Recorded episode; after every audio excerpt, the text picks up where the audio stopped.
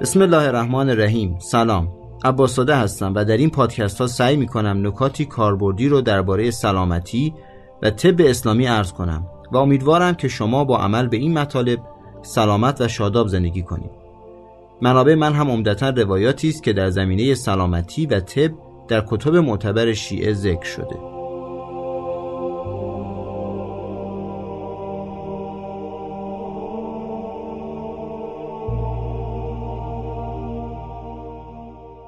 نکته اول و مقدمه بحثم اینه که بعضی از مسائل هست که آدم لازمه که حتما اونا رو بدونه. بعضی مسائل هست می‌تونه آدم بعدا رجوع بکنه.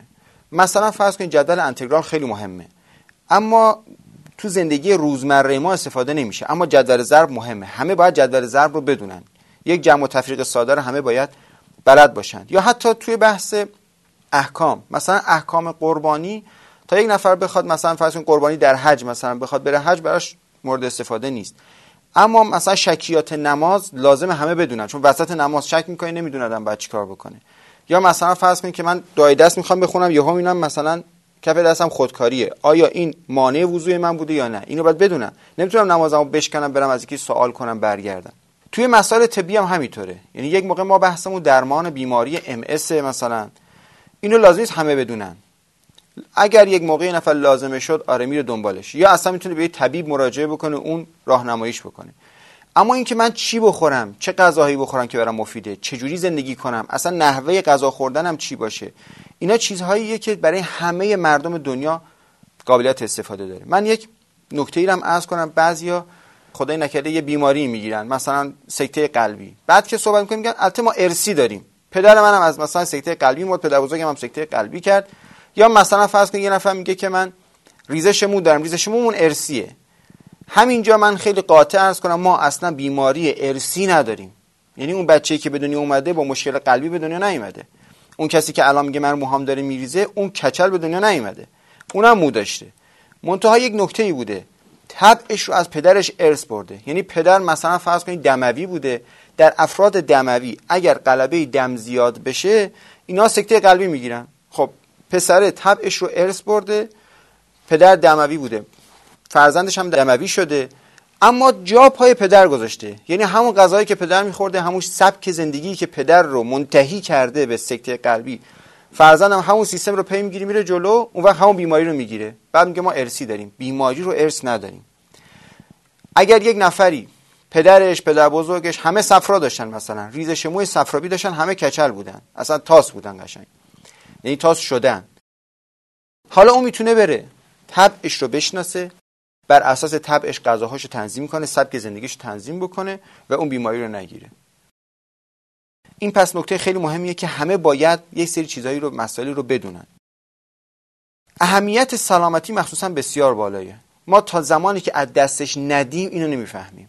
نعمتان مجهولان از صحت و الامان دو تا نعمت هست که تا زمانی که آدم داره قدرش رو نمی‌دونه. یکی امنیت و یکی صحت و سلامت. اصلا کلا شیرینی زندگی بدون سلامتی تلخ میشه. یعنی شما حساب اینو بکنین یک نفر خیلی لحاظ مالی ازش درست باشه یک نفر خیلی بتونه مثلا تفریحات زیادی رو انجام بده بتونه بهترین غذا رو بخوره. اما به خاطر مثلا بیماری که داره مثلا دیابت خیلی حادی داره و اصلا لب به شیرینی نمی‌تونه بزنه. اصلا نمی‌تونه مثلا فعالیت زیادی داشته باشه. یه نفر مثلا مشکل قلبی داره نمی‌تونه خیلی راه بره. و قص الهازا. خیلی می‌تونه زندگی ما رو تلخ بکنه بحث سلامتی. چون خیلی از افراد فکر می‌کنن که بحث سلامتی صرفا برای طول عمره. البته برای طول عمر هم هست. اما این نیستش که ما صرفا برای طول عمر بخوایم این کارو بکنیم. یه نفر میگفتش که آقا اینقدر به خودمون سخت نگیریم می‌خوایم مثلا 80 سال زنده باشیم 60 سال زنده باشیم. مهم نیست برای ما. گفتم اصلا 60 سال و 70 سال و 80 سال مهم نیست. مهمه که شما اگه 50 سالم زنده هستی سالم و سلامت و تندرست و شاداب زندگی بکنیم و اینو بدونیم. خیلی وقتا توی بحث سلامتی بعضیا باز بحث هزینه رو مطرح می‌کنن. آقا ما بخوایم گوشت خوب بخوریم هزینه داره. بخوایم روغن خوب مصرف بکنیم هزینه داره. البته حالا تو صحبت هم بهش می‌رسم که چجوری. حتی اونقدر هزینه هامون تغییری نکنه اما زندگیمون سالم باشه غذاهامون سالم باشه. اما اگر جایی هم لازم هزینه بکنیم باید هزینه کنیم. گرانترین تخت دنیا تخت هتل های آنچنانی است. تخت بیمارستانه. گرونترین جایی که آدم باید بره اونجا بخوابه و به زور هم باید این کارو بکنه تخت بیمارستانه. هر چقدر آدم می‌تونه هزینه دیگه انجام بده که نخواد این هزینه رو انجام بده. ضمن ای که اگه این نفر میگه من وضع مالی خوبی هم دارم می‌تونه هزار تا کارگر استخدام کنه برای همه کارهای زندگیش. اما برای درد کشیدن نمی‌تونه کسی رو استخدام بکنه اگر موقعی خدایی نکرده کسی درد بیاد سراغش بیماری بیاد سراغش نمی‌تونه به کسی پول بده هزینه بده بگه شما بیا برو به جای من درد بکش یا به جای من برو رو تخت بیمارستان بخواب. خودش به شخصه و تمام اینا رو متحمل بشه. به بحث طب در اسلام بسیار بسیار اهمیت داده شده. اینقدر اهمیت طب در اسلام بالاه که می‌فهمن العلم و علمان علم الادیان و علم الابدان. کلا علم به دو قسمت تقسیم میشه.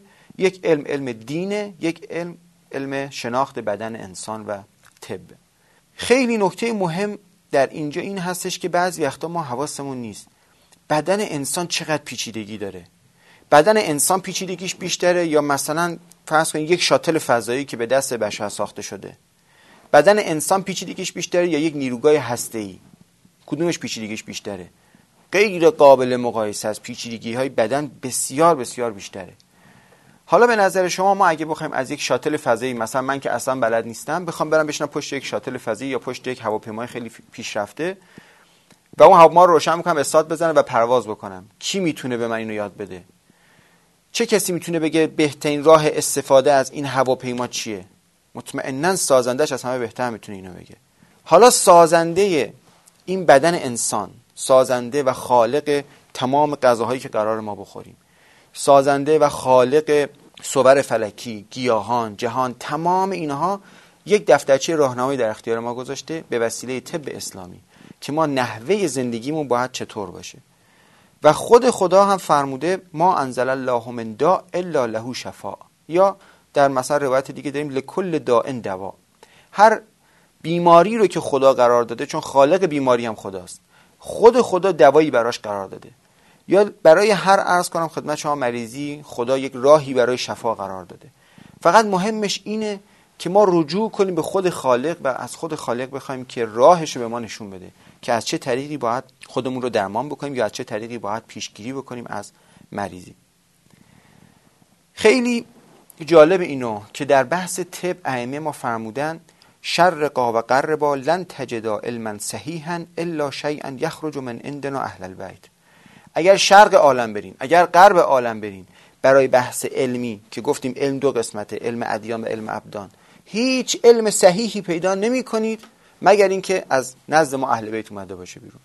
اگر هم دقت بکنین حالا من می‌رسم که در مباحثمون این این بحثی که دارم میگم الان ادعای بزرگی اینا همه رو اثبات می‌کنم که اگر الان علم صحیحی در این دنیا هست در بحث طبی همه شروعش از گفته اهل بیت ما بوده. کلا دین یعنی روش زندگی. اصلا ما وقتی میگیم به این نفر میگیم دین دین یعنی چی؟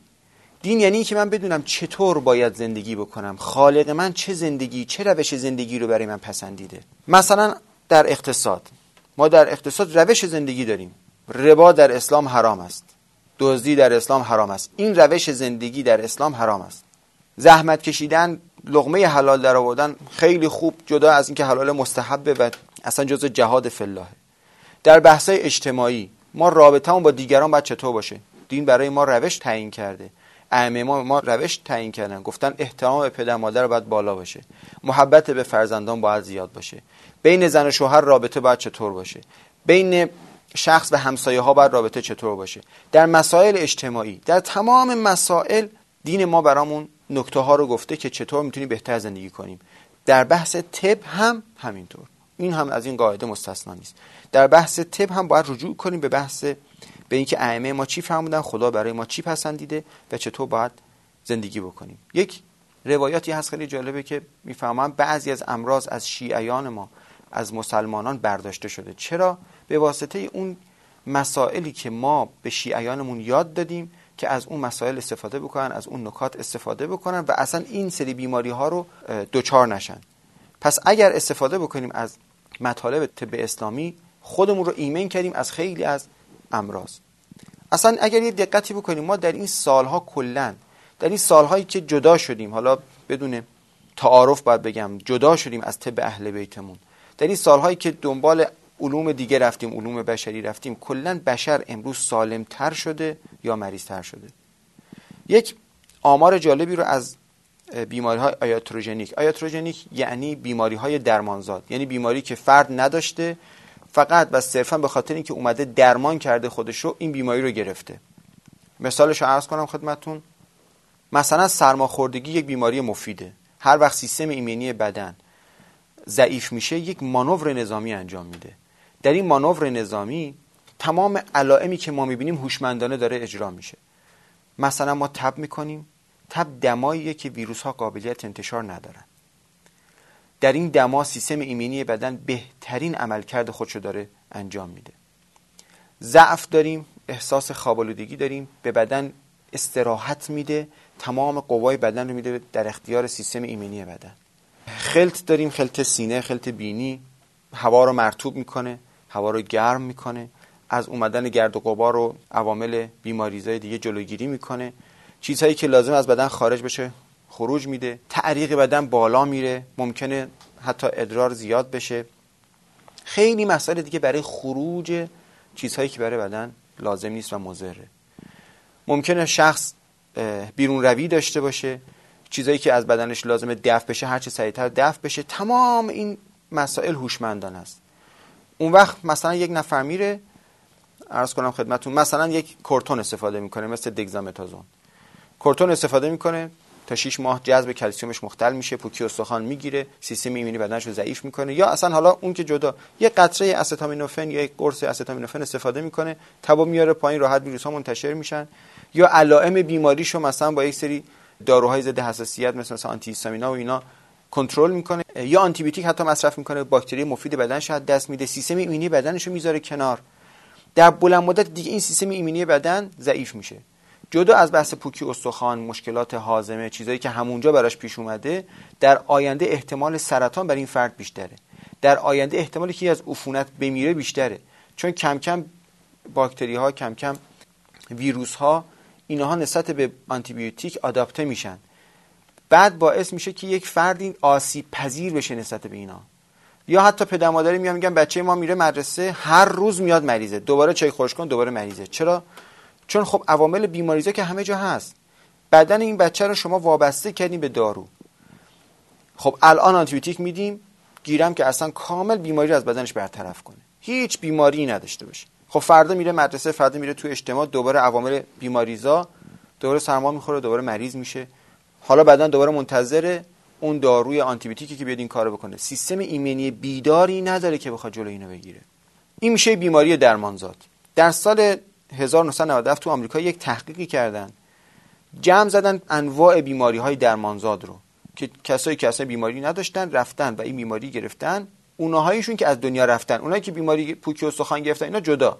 اونایی که فقط از دنیا رفتن رو جمع زدن شده 999936 نفر. در یک سال. یعنی تقریبا یک میلیون نفر جون خودشون از دست دادن به خاطر بیماری های درمانزاد. و واسه این کشدار 200 بیلیون دلار هم هزینه شده. این کلی هزینه کردن. تازه جون یک میلیون نفر رو هم گرفتن با این درمان.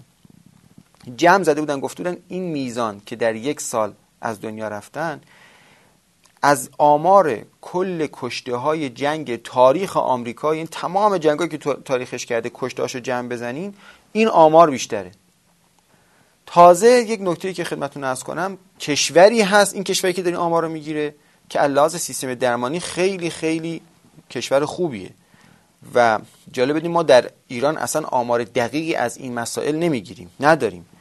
و میانگین داروهای ما در هر نسخه سه برابر آمار جهانی تقریبا. یعنی ما دو و یک دهم دارو در هر نسخه آمار جهانی داریم. در ایران پنج و شیش دهم در هر نسخه دارن پزشکای ما دارو میدن. و ما تو بحث بیماری های درمانزاد آمارمون خیلی خیلی فرای این مسائل هست. یک نکته جالب دیگه ببینید تعداد دستگاه های تصویربرداری مثل MRI تو کشور ما بسیار بالایه. دستگاهی که اشعه میدن و بیماران رو میفرستیم اونجا که اشعه بگیرن که اون اشعه باعث سرطان و خیلی بیماری دیگه میشه آمار فوق العاده بالاتری از سطح جهانی داره. فقط دستگاه های MRI تهران برابره با دستگاه MRI کل کشور انگلستان. اینقدر متفاوته. یا جالب بدونید در سال 86 86 خورشیدی 1386 200 تا درخواست مرکز تصویربرداری ام آر آی داشتیم که 200 تا مرکز دیگه بیان باز به این آمار اضافه بشن. اما جالبه که اروپا با 13 کشور و 300 میلیون نفر جمعیت در همون سال 300 تا دستگاه داشته کلا. و متاسفانه بحثی که الان خیلی باب شده پورسانت به پزشکان هستش که اگر ارجاع بدن به مراکز تصیب برداری یک پورسانتی باز به همون پزشک داده میشه و این باعث شده که خیلی آمار تصیب برداری غیر لازم در کشور ما بالا بره. بحث طب اسلامی چیست؟ مزایاش چیه؟ اصلا تعریفش چیه؟ رو انشاءالله در جلسه آینده خدمتتون عرض می‌کنم.